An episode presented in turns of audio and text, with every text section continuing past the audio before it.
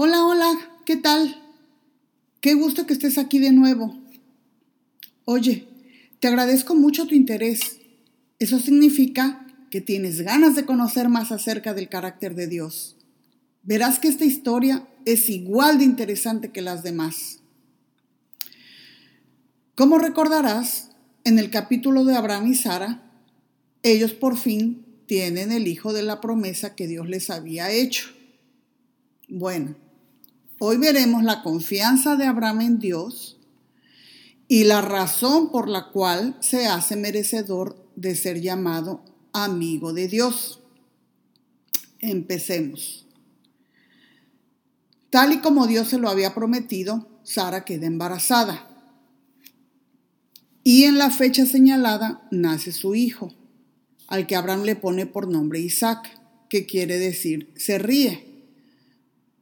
Porque Sara dice, Dios me ha hecho reír, y todo aquel que sepa lo que ha pasado se reirá conmigo. Abraham jamás se hubiera imaginado que siendo ya viejo, yo tendría un hijo suyo. Abraham tenía 100 años cuando nace Isaac. Cierto día, siendo Isaac más o menos de unos 37 años, Dios decide probar a Abraham. Quiere ver si Abraham lo obedece.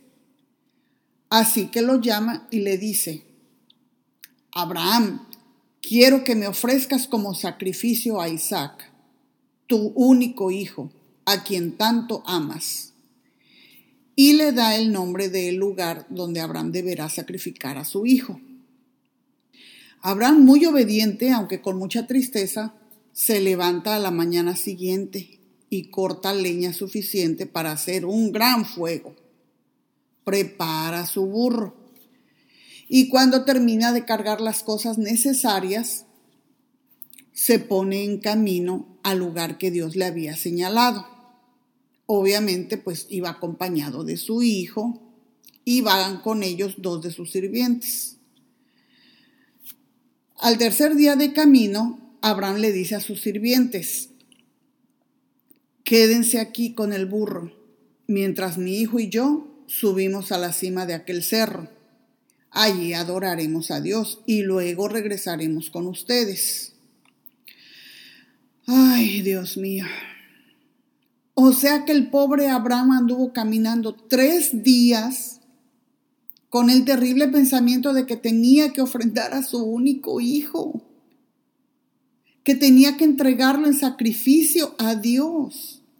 Qué tortura debió haber vivido ese pobre hombre. Abraham toma la leña que traía cargando el burro y se la pone a Isaac sobre el hombro. Luego toma el fuego toma un cuchillo y los dos juntos se ponen en marcha. En camino cuesta arriba, Isaac va pensando, ¿verdad? Y viendo todas las cosas que llevan. Entonces de pronto le dice a su padre, Padre, tenemos fuego y tenemos leña, pero ¿dónde está el animal que vamos a ofrecer? Entonces Abraham le responde, ya Dios se encargará de darnos el cordero, hijo mío. Y así siguen juntos su camino. Llegan a su destino. Y entonces ahora Abraham tiene que empezar a construir un altar. Así que pone manos a la obra y empieza a trabajar en él. Ahora, pienso yo, ¿verdad? ¿Cuánto tiempo te gusta que Abraham se demore en preparar el altar? ¿Media hora? ¿Una hora quizás? Abraham tuvo que buscar a ver cómo lo iba a hacer, qué es lo que iba a usar para construirlo. Entonces, pues no sé, me imagino que quizás se puso a buscar piedras, unas ramas de árbol, qué sé yo. Y me detengo a pensar en qué estaría pensando el pobre Isaac. ¿Qué estaría pensando durante todo ese tiempo en que ve que su papá pues está colectando cosas y, y pues ves que, ver que no hay ningún animal? No, y lo peor creo yo, el pobre Abraham, el tormento que está viviendo al tener que colectar y preparar todo lo que iba a necesitar, Dios mío. ¿Qué pensaría? ¿Qué le voy a decir a mi hijo? ¿Qué le voy a decir a su mamá? Yo creo que el pobre hombre no podía ni hablar. Él mismo había puesto sobre los hombros de su hijo la leña con la que iba a ser sacrificado. Me imagino que iba monte arriba con tremendo nudo en la garganta, lágrimas en los ojos, pensando por qué y tratando de encontrar una respuesta. ¿Por qué Dios ahora le iba a quitar lo que alguna vez le había prometido? Ah, porque recordemos que cuando le dijo que su esposa Sara le daría un hijo, también le dijo que en ese hijo vería su descendencia. Entonces, no entendía cómo ahora, que ya han pasado alrededor de unos 30 años, le pide que se lo ofrende. Ahora bien, quizás Abraham pensaba, ¿será que Dios se ha olvidado de lo que me prometió años atrás? O quizás pensaba que Dios habría cambiado de parecer. Pero cualquiera que fuera la razón, él estaba seguro de que si Dios le había prometido que vería su descendencia, pues así sería. Y hay algo que me llama mucho la atención. Recuerden que antes de subir al monte, cuando Abraham habla con sus sirvientes, les dice que se queden ellos ahí. Sus palabras fueron estas. Subiremos mi hijo y yo. Ahí adoraremos a Dios y luego regresaremos con ustedes. En sus palabras él está diciendo que los dos regresarían. ¿Será que Abraham estaba seguro de que algo pasaría y que los dos juntos regresarían? Hmm. Y bueno, así envuelto en sus pensamientos, termina de construir el altar. Enciende el fuego y acto seguido ata a su hijo y lo pone sobre el altar.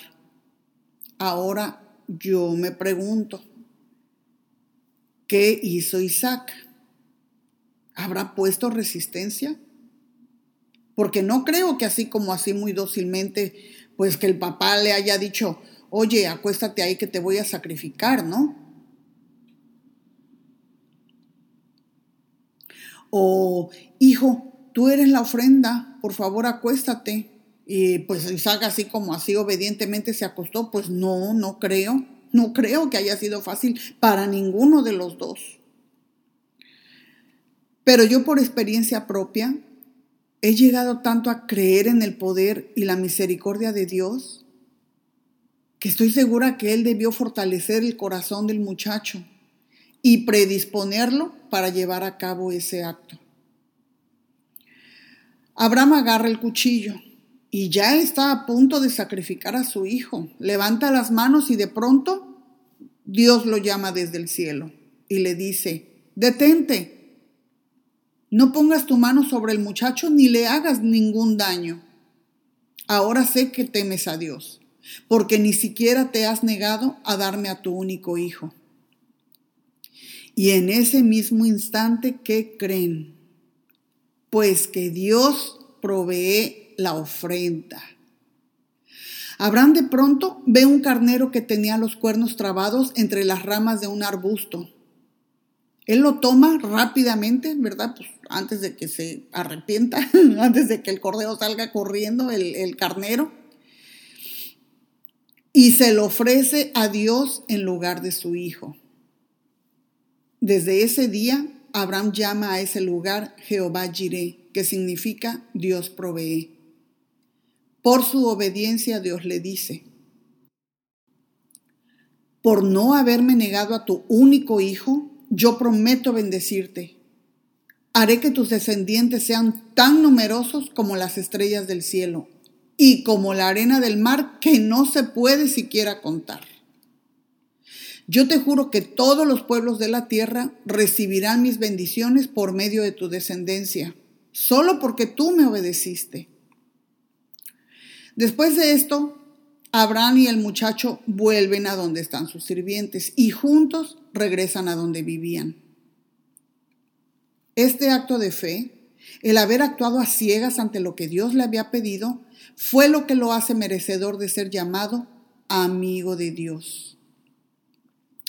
Esto lo podemos encontrar en el libro de Santiago, capítulo 2, versículos 21 al 23, y cito.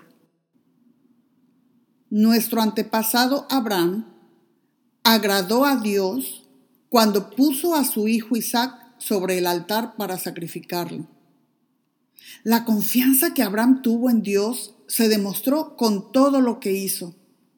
Su confianza llegó a ser perfecta. Y la Biblia dice, Abraham confió en la promesa de Dios y Dios lo aceptó. Y así, mis amigos, es como Abraham se hace amigo de Dios. Y bueno, espero que esta historia les haya dejado un buen sabor de boca. Y ojalá siempre recordemos que Dios tiene un propósito para todo. Isaac crece, se casa, le da dos nietos a Abraham, mellizos para ser exactos. Pero esa, mis amiguitos, esa es otra historia que les contaré otro día. Bye bye.